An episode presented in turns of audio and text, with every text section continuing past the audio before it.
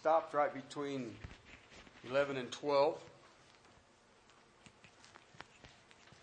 And we're doing uh, kind of a series, I guess, so that's what I would call it. And I entitled it For Christians Only. And it's basically the life of grace. Uh, and the sermons basically that we've heard the last two weeks, they're all building on each other. Um, so uh, I have to kind of review quickly as we go uh, and, and, and what is happening. I see in Christendom today um, what I call a tragedy. And the reason that I call it a tragedy is that the Apostle Paul wrote a letter fighting against this. Um, I think was in the early 60 AD, the letter to the Galatians. And that letter has a phrase in it, and this is where we're going to go, but I'll build to it. Comes out of Galatians chapter 3. And he says, Foolish Galatians, who has bewitched you? And it literally means cast a spell on you to deceive. Okay? And I believe that the Christians today are under some kind of a spell. And the reason that I believe that is from what I see. The spell is this what you have begun in the spirit, you now perfected in the flesh. And I see Christians um, working extraordinarily hard for Jesus.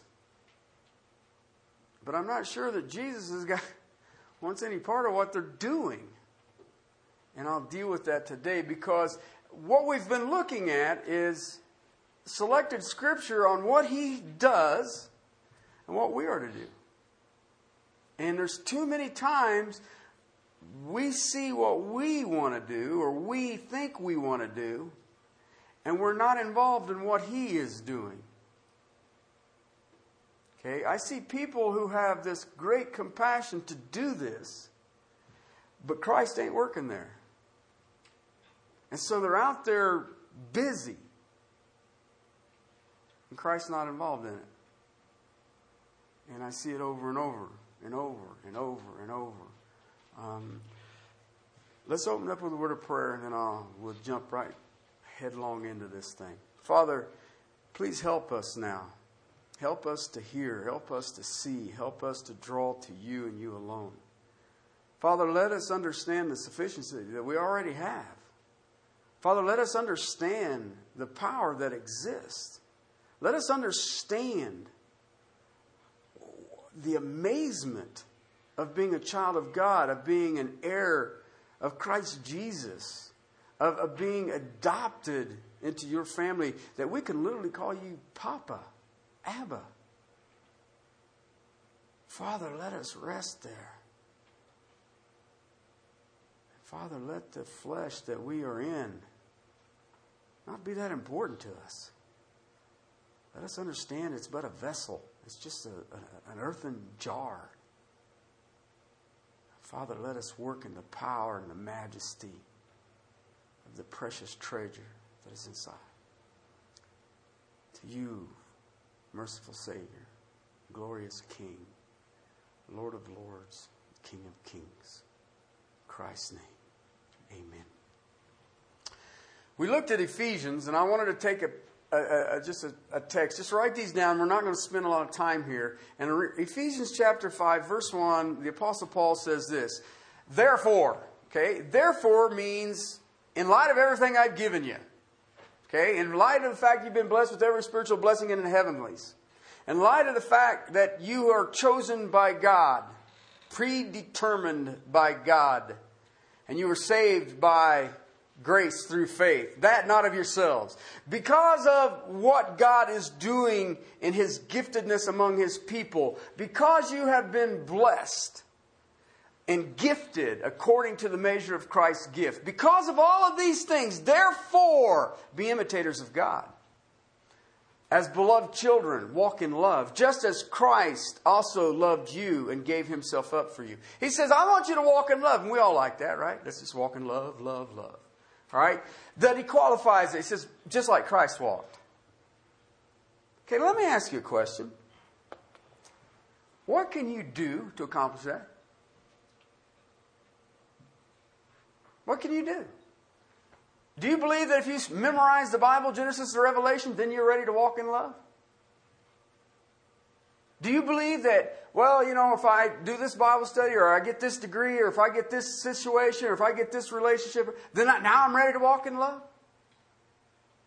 Do you understand that chapter 5, verse 1, Paul is showing you and I this is impossible for you to accomplish? You can't do this if you haven't grabbed a hold of the rest of it. All right? It isn't you walking in Christ's love. It is Christ walking in His love through you. When people see something that is good about me that one time, it was a manifestation of Christ. It isn't me.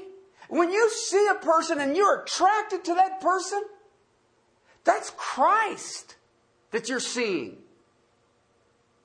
That's Christ that you're seeing. And I see us struggling with that. Look what he said. Remember, I'm going to go backwards now. All right. Chapter 4, verse 7 says that he has given gifts to men. And we all like that, right? Anybody here don't like getting gifts? I didn't hear any. Okay. All right. I'm just making sure that this, you know, everybody's paying attention. Who like, doesn't like getting gifts? But then he says, but it is to the measure of Christ's gift. Okay, what was the limit of Christ's gift? What did Christ withhold? And that is to the degree of the gift that you have been given. Now, let me ask you a question. When you are ministering, okay, you know you're supposed to do that? Did you know that? Okay, if not, you have to read the rest of four. He said he he's given some to be apostles and prophets evangelists, pastor teachers, for the equipping of the saints for the work of ministry. All right, now, just in case, so he had, see, he had a plan, and he gave gifts to men, and then he gave gifted men to the church. All right, and that's what he did. Why? That's why how he knew we were going to have to grow, so that we can do what? we can minister. I would even put a qualitative on it effectively. I know a lot of people who are serving for no apparent reason. And the reason is they believe that a talent is what God has given them. Don't get me wrong, talent is a gift from God. That is not a spiritual gift. Okay? Because what you'll find is a spiritual gift is given to the person, and it will be that one thing in that person's life that they have absolutely no ability to do. Absolutely no ability to do. Here's, let me give you an illustration from my life. Um, I've concluded the reason we don't have a big church is because God knows I can't speak in front of a whole bunch of people. I don't have that ability. And I've had the opportunity to speak in front of huge crowds. And God has always blessed me with really bright lights that I can't see anybody out in front of me. Okay, our armies just see a row of people, and it isn't that big a deal. I spoke to a group of 5,000 pastors from around the world. And thank God, Clayton Erb was, was the only person I could see. He does music at John MacArthur's church. And he's the only one, and I like Clayton. Uh, Clayton's never been married ever. Doesn't uh, John MacArthur says that Clayton's wife died at birth, and uh, so he's he's not to be married. So he he drives Trans Ams or Corvettes, and leads music. And I'm thinking, Clayton, Clayton may be the wisest man I've ever met in my life. Anyway, um, I love you, sweetie. But anyway, um, the, the thing that we have to be aware of is that the last thing I ever want to do is stand in front of a bunch of people and act like I know what I'm talking about. I don't want to do that. So, what did God gift me to do? preach and exhort. All right? And therefore, there you go. All right? So that's the spiritual gift. But in 13, he says, here's what the plan is. We will all attain to the unity of the faith and of the knowledge of the Son of God. Okay? Now let me ask you a question. Look around you right now and ask yourselves, how unified are you with these other people?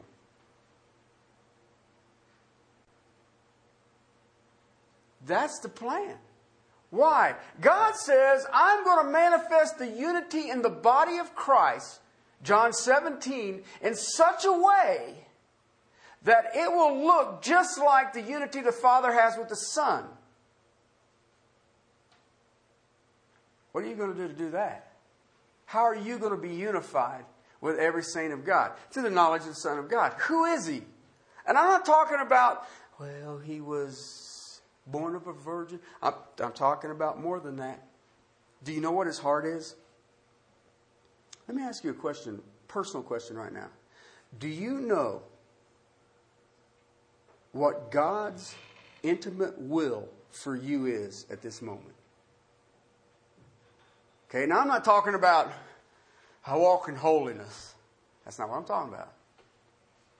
I'm talking about the decisions you make in your life do you know what God's will is in those decisions? Everything from my daily bread, where do I work, how many kids, my education, how I function in the body of Christ. Do you know what God's will is? Because let me tell you something, He didn't hide it. He didn't hide it. You may not be able to lay your hands on it, but I can tell you the reason for that. That would be non repentant sin. Because in the scriptures, it's all over the place. This is the will of God. We just, I just got done finishing up teaching on the Lord's table. What did it say? Do this. What would you suppose the implication of that would be? The will of God is that you partake of the Lord's table so you can proclaim his death until he returns. Okay, how many Christians run around and the Lord's table isn't that big a deal and they wonder why they can't find the Lord's table? or can't find the Lord's will. Why? Well, if you can't take care of the simplest things, you really think you're going to get the complex things? I see this over and over. Don't forsake the assembly together, which is the habit of, I say most, but some is the correct translation. If I can't understand that, pray without ceasing. What do you suppose he's trying to get at there? Was that be the will of God? Yes. Well, I'm trying to find the will of God. Are you praying without ceasing? Well, not really. Well, you ain't going to find it. You ain't going to find it. Okay? That's the kind of stuff that if I have the knowledge of the Son of God, then I'm going to be in the unity of faith. I've had people in my life that have said, God is leading me to wherever. And I said, Well, how do you know that? Well, I prayed and I just feel led. I said, Well, what does that mean you feel led? Well, I think God's telling me I need to go do this. And I said, Well, have the elders of the church prayed with you? No. Has any Christians prayed with you? No. So you're just feeling. That's it. It ain't the will of God. You're just feeling. Let me tell you something. The greatest missionary that ever walked the planet Earth came together with the leadership of the church of Antioch, and the whole church said, The Holy Spirit has told us that Paul and Barnabas need to go. And you know what the church did? Help them go. I see people say, Well, I'm feeling led. Feeling led to what? See what I'm trying to get at? It sounds spiritual, doesn't it? Ask yourself a question Does it unify the faith? Does it unify the faith? Okay? well, it's making mine stronger. Well, we didn't unify if it's making yours stronger. Because my responsibility here is to add to your faith. You know what your responsibility to me is? Unify my faith. We're all in this thing together. But people say, well, I want to go do this because why? It feels good. You know what? I'd give anything to start a church in Barbados. And I feel like God has drawn me that way. I just can't get anybody to go along with it. Every one of you are rebelling against the Spirit of God. I'm the only one who is sensitive to it, and I need to be starting the First Baptist Church of Barbados. And you guys just don't get it. See what I mean? See what I mean? Now, if somebody wants to say, well, I think God's leading you to Tahiti. Fine. We can do that. I'm flexible. That's the kind of stuff that we need to be in be very, very clear on. In Ephesians chapter 3, verses 14 through 21, he shows you how this process works. I pray that the Holy Spirit in the inner man, right, will strengthen you. That's a good idea. Don't you like that? I want to be strengthened in the inner man. And then you will know the love of Christ that surpasses knowledge. You'll know its height, its depth, its breadth. You'll know all of that. And you're going to know with all the saints that that can't be known. What is that? The love of God. The love of the Lord Jesus Christ. And then guess what happens? Christ is going to dwell in you comfortably. The word dwell there is at home. I'm just going to hang. I'm at home. All right? I'm at home. And it says then, God will do exceedingly abundantly beyond what you could ever think or imagine. All right? That's how it works. The Trinity works. And all of that comes on the fact that we are His workmanship. Chapter 2, verse 10. We were created in Christ Jesus for good works, which God prepared beforehand. Do you understand what it means when He says prepared beforehand? God says, I've got a plan. And I've got the plan down to the jot and the tittle. God seems to be a God of detail. Even there's times when oh, I don't see the detail. God says, I have the details worked out. And He says, You know what? I have already decided this. This is how this thing's going to work. This is how this thing's going to work. All I need you to do is to be sensitive to what I'm doing. Be sensitive. How are you going to do that? Go back. According to the measure of Christ's gift, He has given gifts to men, even to the point of apostles, prophets, evangelists, pastor, teachers, to the strengthening of the saints for the work of ministry. I've already had it decided. I've got a plan. This is how I'm going to do it. And I'm going to get it accomplished. Watch this. It's amazing stuff. Okay? Last week, I looked at Romans 8, one of my favorite texts in all of Scripture, the eighth chapter. Dr. Stephen Olford called it the Cathedral of Christendom. Well, okay. But he was into alliteration. I can't do that. I do it every once in a while, but it's an accident. Verse 28 says, We know that God causes all things to, together for the good of those who love God, to those who are called according to his purpose. Okay? Verse 28. Now we share that when the woman has just lost her husband. Okay? When the child who was on the rebellious side got thrown in juvenile detention, we know that God causes all things to work for the good of those who love Him. Okay? When you take the world's most tragic, the Hurricane Katrina, we know that God causes all things. Why? It's, it's like we teach God's sovereignty. Everybody in here believes God's sovereign. All right? If you're dealing with somebody who's really hurting, you tell them, God is sovereign. Okay? But when it's you, what happens? How do I get out of this? How do I fix this? Why? God's just all of a sudden decided he wasn't sovereign with you? Do all things work for our purpose? Okay, what would all things be? Why do we use this text in a negative sense and not realize in a positive sense that works for our good too? I don't understand that. He causes all things. You know what all things are? That's all things. That would be the positive and the negatives. Why? It sounds to me like he's got a plan, don't you? He's got a plan. Because he has a purpose. He has a purpose. Okay? Verse 29. Some of you don't like this verse. That's fine. Just ignore it. I'm going to say that it says, For those whom he foreknew, he predestined.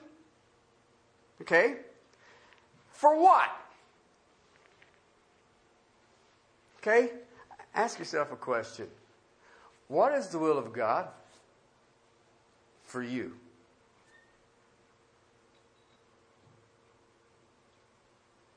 says it right there. To be conformed into the image of his son. Okay? Through all things, God says, it's going to be for your good. Right? For what? Molding you into the image of Jesus Christ. Every single child of God. Now, if you read these words, a lot of these people don't like this.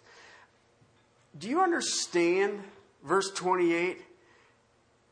God, we know God causes all things to work together for those who love God. Do you see that that's predetermined? Okay? It, it isn't God saying, oh my gosh, look, they're running off there. I need to. Oh, look, look, that one's getting away too. Oh, wait, wait, wait. That's not what he's doing. Listen, there are people who are in open rebellion to the Lord Jesus Christ's will in their lives, and all God is doing is chasing them. That's it. Spanking them. And in some cases, it even says he will scourge them. You know what scourge means? I'm going to whip the hide right off of you. Okay? And that sounds pretty serious. But if you think about it, people who are partaking of the Lord's table in an unworthy manner are sick and weak, and some are dying.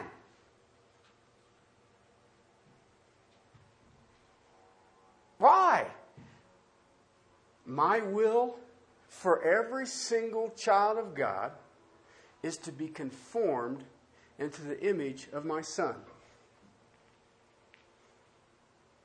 That's my will. That, that's my will, but you know, also know that that is His purpose. That is God's purpose so that you and I have purpose. We have purpose. I think that's the coolest thing I've ever read. And yes, you know what? There's days when I whoop me like a redheaded stepchild. And you know what? I've gotten borderline. I'm going to beat the hide right off of you, Terry. Okay, I'm listening. I'm listening.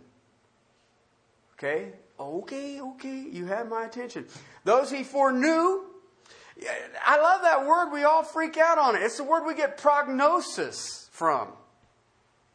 We get prognosis from. You know what that means? Prognosis. We have a doctor in the audience, and he'll tell you that it says because of this, this is going to happen. Okay? Contextually, what happens? In the same way, the Spirit helps us in our weaknesses, for we do not know how to pray. There's times that I haven't got a clue to pray. Some of you make it very difficult. I don't know how to pray for you. Okay? And it's really tough as a pastor to say, Father, merciful King, Lord of Lords, King of Kings, would you rip the hide off of that person?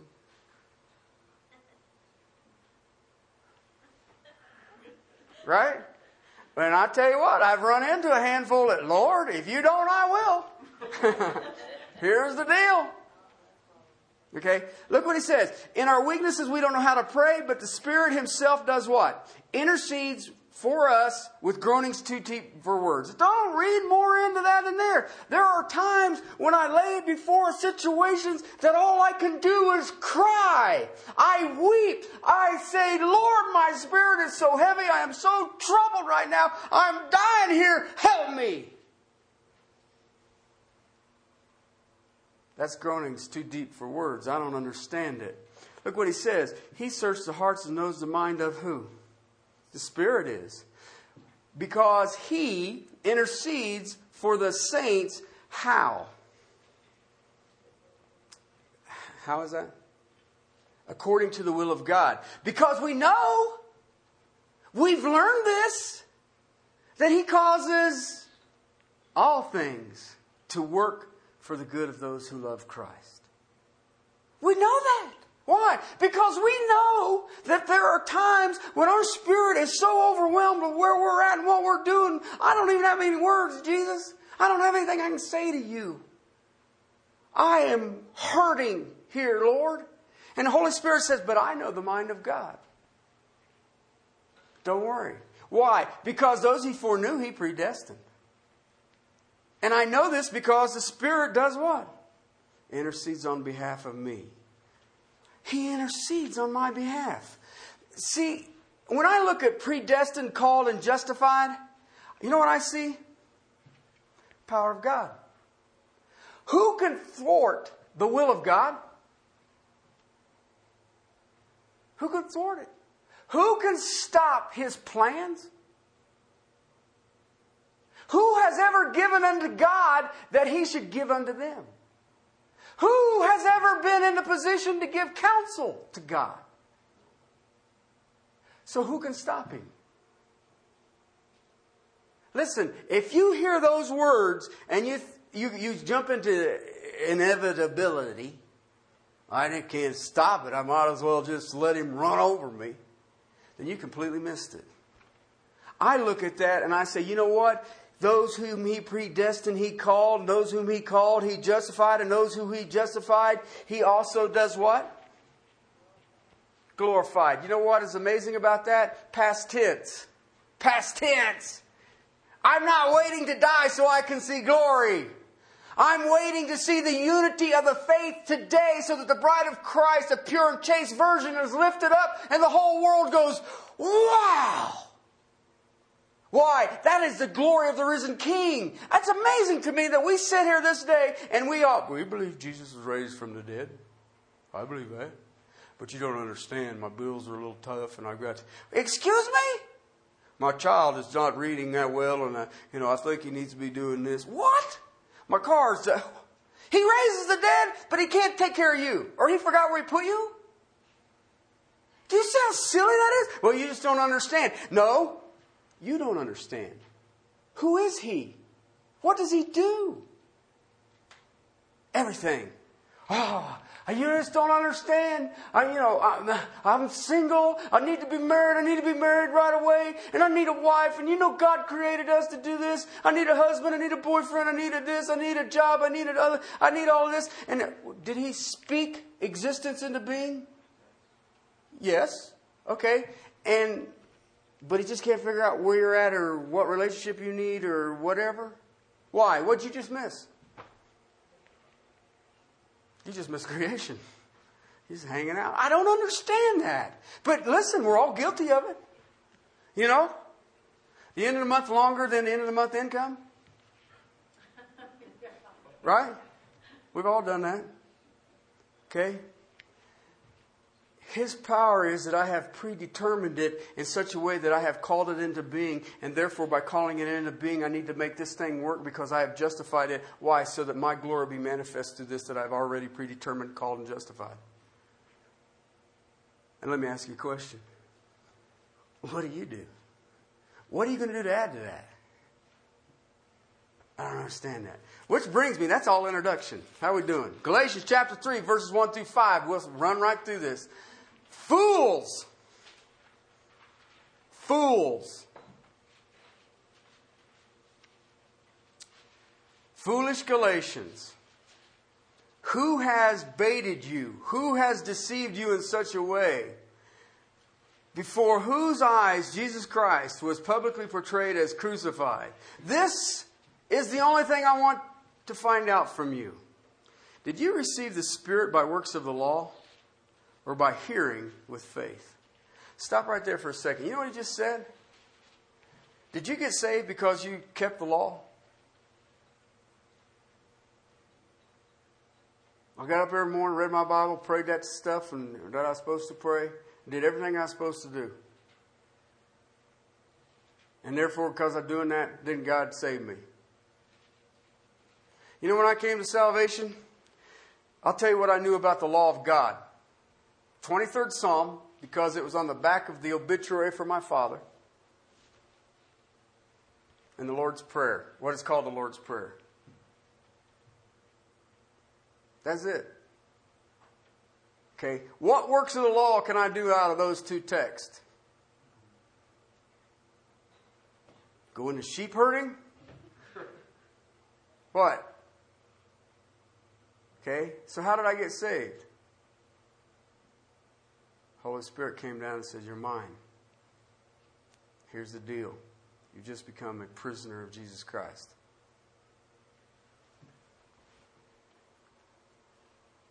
Prisoner of Jesus Christ. And at the point in time, I was a prisoner, but it was it sure didn't look like Jesus. I always thought he was taller. But anyway, do you understand that stuff? Look what read on he says. Uh, he says he starts it out. He says, "Do you really believe that you can have the Bible, read that bugger, and all of a sudden just wake up saved?" I know people who used to carry Bibles and put them under their pillows and all kinds of stuff. They put them in the hotel rooms and so I'm saved in this room. Why? There's a Bible in the drawer.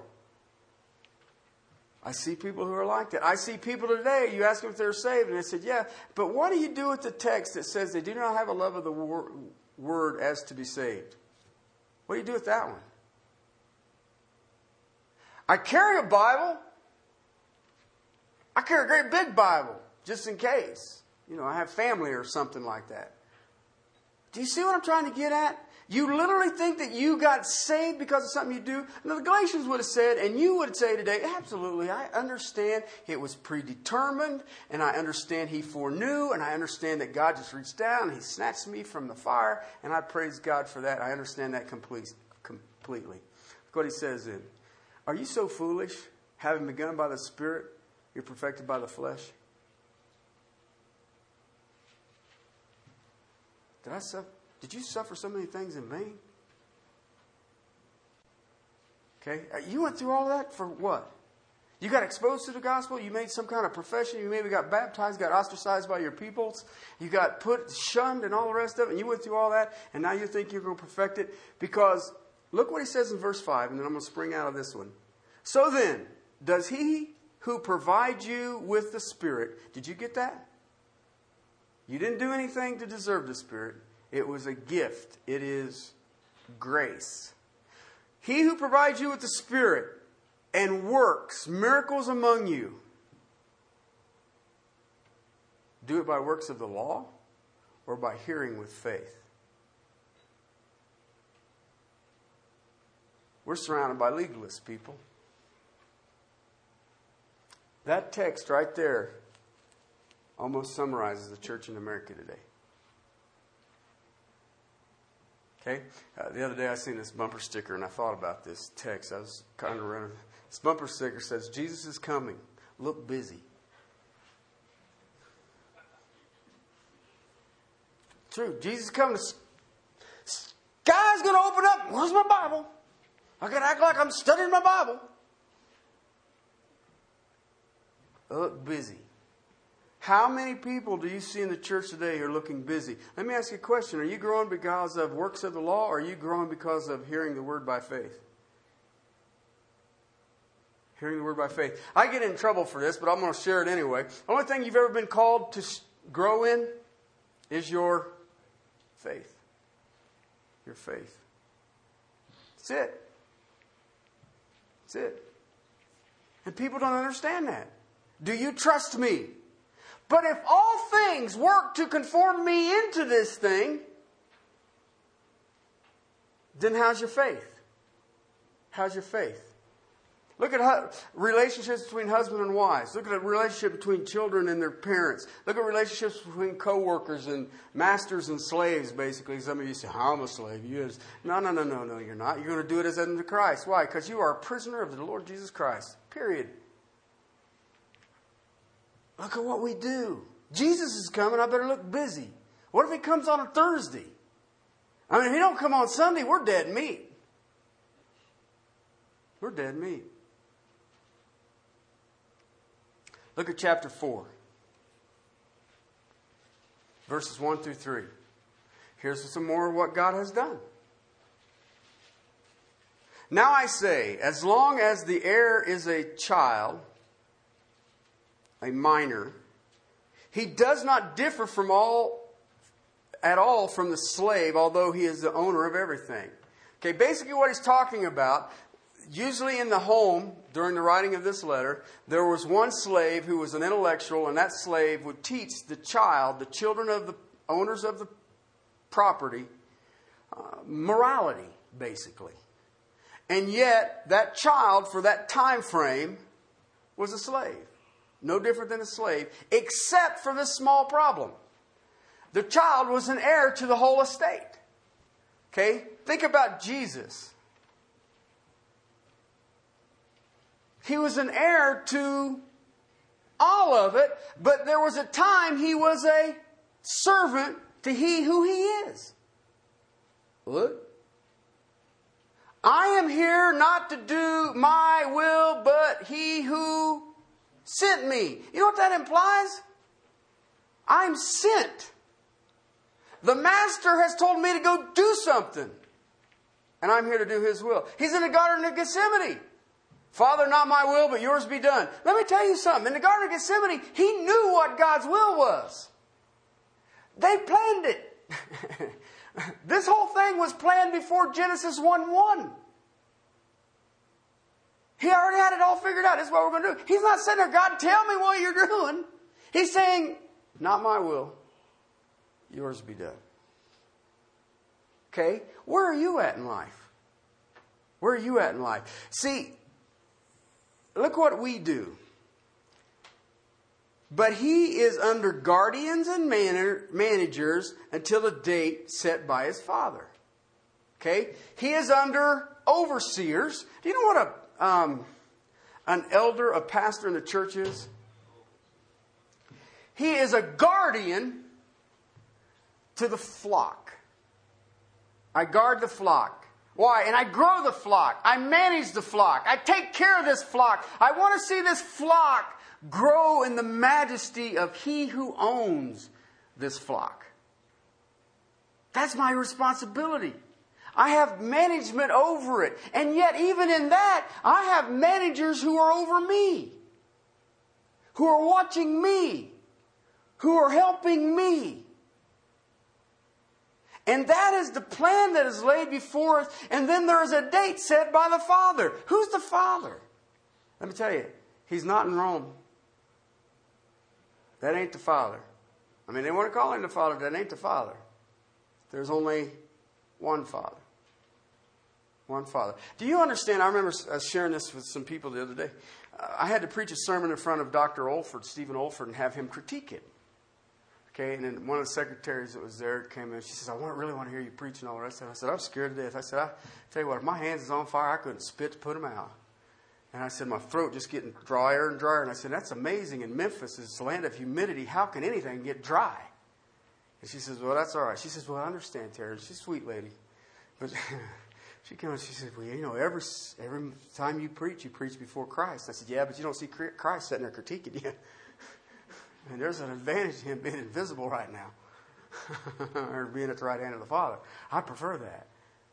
Okay? But do you understand that? Every time you teach, every time you share the gospel, every time you do that, you have management guardian over you. Somebody's watching out for you. Here's what we do. So also, we, while we were children, were held in bondage under what? The rudimentary. Rudimentary is what I'm trying to say the basic teachings and principles of society. The do's and don'ts that the world tells you you got to do and don't. We were under those until the time of the Father. At the time of the Father. You know what? I had a person one time says, well, it's so kind of comical. Well, you know, every man is inherently good. It's just that every once in a while they get deviant and get off on the corner. I said, then why are there so many laws? If every man is good, then most of us don't need no laws. And it's just a few who need laws. Well, I never thought of that. You might want to think about that. Okay? And it, you hear this. Well, we can't legislate morality. Really? Is murder immoral? Sound to me like we're legislating morality. Okay? That's the kind of stuff that you see. That's the basics that every human being is under. I don't care whether you're in a jungle someplace. I don't care whether you're in a civilization. I don't care where you are. All through history, man has had laws, do's and don'ts, elementary principles. Why? And it's based on a moral thing. Based on a moral thing. Did they corrupt it? Absolutely. But in the fullness of time, God came, sent forth his son, born of a woman, born under the law. Now they said, here's God's law. And he, he talks about it. He says, the law of God is a schoolmaster. I think King James translates it. And it literally, I think a schoolmaster is a lady with the hit you on the knuckles with the ruler.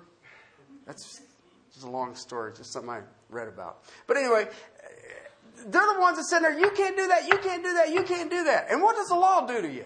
You can't do that, you can't do that, you can't do that. And you see people walking around going, I can't do that, I can't do that, I can't do that. And they look just mad at the world. Do you understand that you are free in Christ?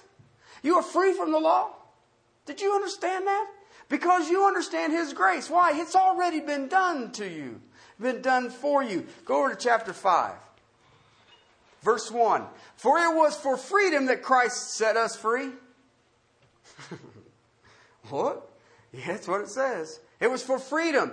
Therefore, what? Keep standing firm and do not be subject again to the yoke of slavery. Don't go back into bondage. Don't go into the do's and don'ts world. Just say, Here I am, Lord. Use me up, pour me out as a drink offering. I am yours. I've been bought and paid for with a price. I was redeemed. I was standing on the slave block, and my former owner, Satan, you bought me from Lucifer. Why would I stay in the elementary teachings that the world throws at us? Why do I stay there? Why would, after being freed from that, I run back to it? Think about how many things on a daily basis you do that your flesh says, this will make you fill in the blank. And ask yourself this one single question How many times has it ever been successful? This will satisfy. This will completely you. This will make you happy. This will make you whatever. Just go down the line. How many times have the things of this world fulfilled you? How many times? Why would you go back to that bondage? Because that's what it is bondage. You know, I need a bigger TV. I need a smaller TV. I need a flat TV. I need a round TV. I need a whatever TV. Okay, why? What will it add to your life? Well, I can spiritualize it. I got all these Christian DVDs I can watch. Uh, see what we do? Now, listen, I'm not against getting a TV. But what I'm saying is, why do I become slave to it. Or a new car, an old car, uh, a bicycle, a big bicycle, another bicycle, a pedaling bicycle, one that you can, it's got a motor on it, whatever. Why do I do them things? I mean, there's nothing wrong with it until I become a slave to it. And that's what the Apostle Paul, keep standing firm. Why? You are free. Do not subject again to yoke of slavery. See, His grace, this is what He's already done. It's already there. Why do you refuse to stand in it? Why do you refuse to stand in it? Okay? Verse 4, 13, chapter 5, he gives us a warning. I like this. Remember what he says. You were predestined and you were called, right? Look what verse 13 says. You were called to what? Freedom. You were called to it. Brethren, but here's the warning do not turn your freedom into an opportunity for flesh. See, our flesh says, boy, this will be free. I'm free. I'm allowed to do this. Okay? Watch how quickly we can take something that is freedom and twist it into bondage. Okay? But through love, what? What? Serve one another. You know what the original root word for that is? Minister. Bummer, dude. But I wanted a ministry to Barbados. I wanted a ministry to fill in the blank. Fill in the blank. I want to minister to this. I want to minister to that. I need to minister to this. I need to minister to that. And he says, but use your freedom to do what? Minister to one another. Listen, if I'm not faithful with the people who are around me, ministering to them, serving them, why would you think you're going to get more? Because now all of a sudden it's starting to be works.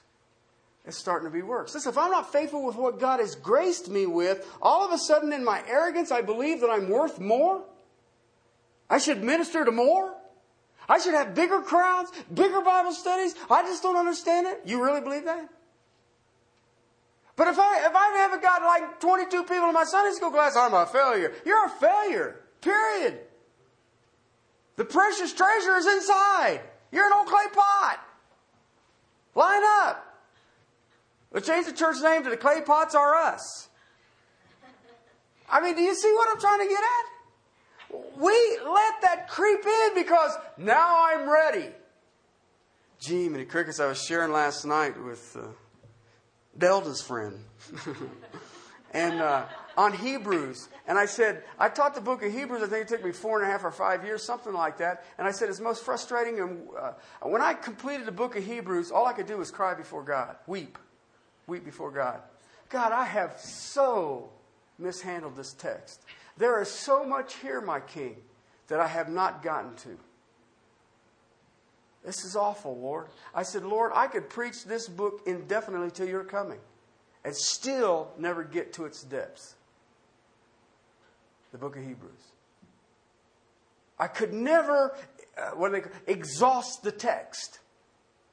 And it just frustrated me. And then it dawned on me, he says, But you don't understand. You're just a clay pot. I'm the treasure. I'm the treasure. He has already done this. He gives us a warning. Do not let your freedom be an opportunity for your flesh. Okay? How do I avoid that? Verse 16. How do I keep the flesh from sneaking up and corrupting what God is doing? It's easy. No problem. He's already done it. Verse 16. Walk by the Spirit walk by the Spirit. Listen, it's an amazing phrase. I mean, think about walking. How much intellect do you put in? How much thinking do you put into walking? I mean, eh, walking is like breathing. It's time to get up, and I put my left foot forward, and then I put my right foot forward, and then I put my left foot. Do you do that? No, you just get up and walk. Unless you're my daughter. And then she has to think harder about it. Okay? But do you understand that? He's saying it should not be this thing. It should be second nature to you to do something that is mundane, that is ordinary, that is absolutely no big deal, and you should do this. Why? Take the rest of the book of Galatians, the book of Ephesians, the book of Romans. Why? Because of what I've already done. All I want you to do is walk in what I've already done. Walk in what I've already done. Walk by the Spirit. Look what he says. For the flesh sets its desires against the Spirit, and the Spirit against the flesh. For these are in opposition to one another, so that you may not do the things that you please. Listen, when I see people, so many people who have a biblical understanding, a biblical knowledge, and they're out doing things outside of what God commands, they're not faithful with the small, minute details that God has already given us. This is my will for you. Your sanctification. This is my will for you. Be conformed to the image of my Son. This is my will for you. Partake of the Lord's table. This is my will for you. Do not forsake the assembly together. This is my will for you. Pray without ceasing. This is my will for you. And you just go through all of these things, and they're not doing those. Then I watch them, and they take off spiritualizing everything they're doing, and all it is is the flesh and the spirit warring. And they say, Well, you don't understand, I feel depressed, and you don't understand, I don't have a boyfriend, you don't understand, I don't have this, you don't understand, I need this job, you don't understand, I need. You know what you're saying? My flesh isn't satisfied, and how in the heck can I satisfy my flesh? And I just look at him and smile. You can't, it's impossible.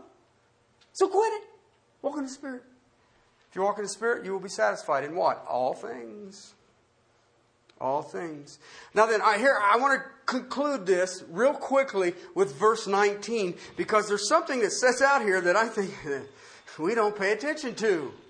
Remember, this is for Christians only. This is a life of grace. Verse 19, deeds of the flesh are evident. People get mad at me because they say, well, I think you're accusing me of something. And all I can think of is 519. No, the deeds of the flesh are evident. I don't have to go around and do some kind of seance or prayer meeting or something to this effect to see what the deeds of the flesh are. Here's what they are immorality. And that's just what it means immorality.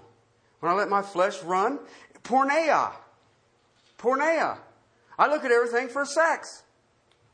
Oh, that's a pretty creature of God there. What the heck was that? That's immorality. It's immorality. You know, if you're walking in the spirit, you say, you know what? Let's say you're a man, and that's the only way I can do this because I've never been a woman. But if I'm looking at a woman, I'm going to look inside and see the glory and the majesty of Jesus Christ shining through that woman who's not worried about her outward appearance, but her holiness and purity before God.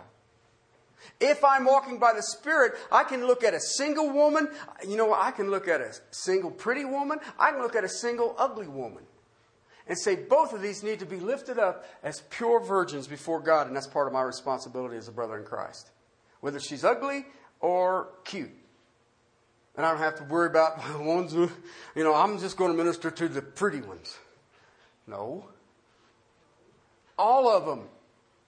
He told Timothy, Find faithful men and give them the things that I've given you and trust them so that they can teach. It's gender neutral. Find faithful ones and entrust them with what I've given you. You walk by the Spirit, what do you do? You keep your eyes open for faithful ones. There's only like three. So, no, just kidding. Come on, lighten up, people. All right? These are the immorality, impurity. You know what that is? That's just nasty. It's just nasty stuff. Impurity, sensuality. How much do you see that around? Deeds of the flesh. When you see people, um, I've got to go, women who advertise. Okay? Listen, women advertise. Men do too. By my dress, by my actions, by my walk, by what I do or don't do. Look, it's, you know, it's on the market. Okay? That's sensuality. Let me appeal to your senses. That's the people here say, I feel like, oh, great. Okay? Be careful. Don't let your feelings be your guide. Let Christ, why? Walk by the Spirit. Um, sensuality, idolatry. Oh boy, can I get off on that one? I don't want to beat on that one. I've taught it, get the tapes that I taught through Corinthians. First Corinthians. Idolatry um, are everywhere. It's everywhere. Absolutely everywhere. Um, idolatry. I can be make a woman an idol. I can make a man an idol. I won't, but some will.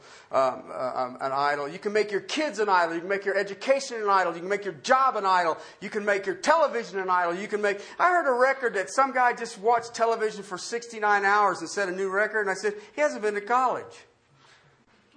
They break that record all the time. I mean, it's ongoing record. There's some there haven't stopped. Okay, but you see stuff like that. We can just listen. Man was created to worship, and I've never met a man or a woman who doesn't worship something. In some cases, we're we're ambidextrous. We worship a whole bunch of stuff. We worship a whole bunch of stuff. So you go through idolatry. I mean, this is just nasty. Sorcery, um, medications. Pharmakeo is the word we get pharmacy from it. It can be alcohol, it can be legal drugs, it can be illegal drugs. I see it all over the place. Um, my generation is in charge of the doctor's office right now, and we'll give you a pill for everything. Why? Because that's what we did. When we were growing up, if you wanted to be up, you did an upper. If you wanted to be down, you did a downer. If you wanted to be around, you did a rounder. Wasn't that complicated? And so now we're doctors. And so you come in and you say, I'm just feeling depressed. Take this. And you say, now I just can't stand. Well, then take this. I can't sleep. Take this. I can't wake up. Take this. And that's what we do. What is that? Sorcery. Sorcery. I'm playing with medicine. Take a pill. Why? It's instant gratification sometimes. Instant gratification. Go right on through it. Enmities. You know what that is? Picking fights. Picking fights. Enmities. You running into people? Most of them are pastors. No, but but are you seeing it all the time? Strife. Why? What comes out of enmities? Strife. I thought we were going for the unity of the faith. Now we have strife. Keep cruising. Jealousy, outbursts of anger, disputes, dissensions, factions. Sounds like Corinth or America. Envy, drunkenness, carousing, things like that. Of which I forewarned you, just as I have forewarned you. Those who practice such things will not inherit the kingdom of God.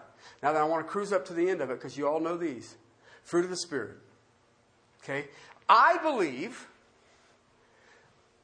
fruit of the Spirit, remember what his prayer was in Ephesians 3 that you'd be strengthened in the inner man and you would know what of Christ? That literally surpasses knowledge. You can't understand it. The saints, you and the saints will know the love of God. I believe that the rest of it come out of the first one. Okay? Why? In the inner man, the Holy Spirit does what? Reveals to me the love of my Savior and my Lord. And when He does that to me, the next thing that I hear from Him is, Follow me. Follow me. Okay? Out of that, fruit of the Spirit, out of love. Remember? Romans says the love of God has been poured into your heart. It's already there. You get it? Out of that comes joy. Out of that love comes peace. Out of that comes patience, kindness, goodness, faithfulness, gentleness, self control. And guess what? Against such things there is no law. I love, love that. Why? fall so in love with Jesus Christ that he overwhelms you in a way that you are no longer there, only the love of Christ is seen. And out of that, you will have joy.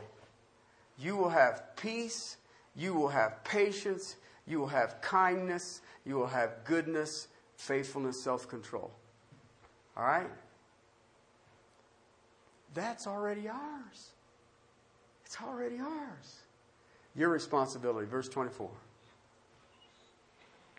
Here's what you do those who belong to Christ Jesus. Key phrase right there because it all deals with past tense. Okay? Those who belong to Christ Jesus. Remember what I said Christians only. Those who belong to Christ Jesus have crucified the flesh with its passions and desires. Verse 25. If we live by the Spirit, let us what? Walk by the Spirit. Okay? That's it, people. Look what he's already done.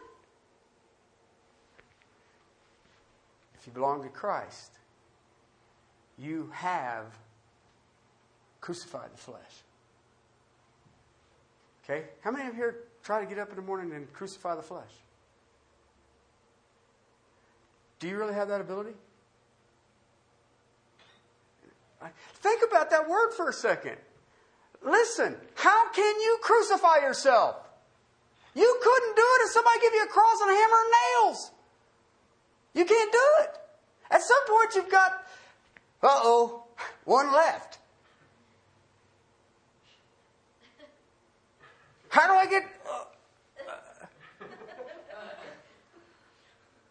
I got my foot, I got my arm, I got, but I got one left that's got a hammer in it, and I'm pulling that nail.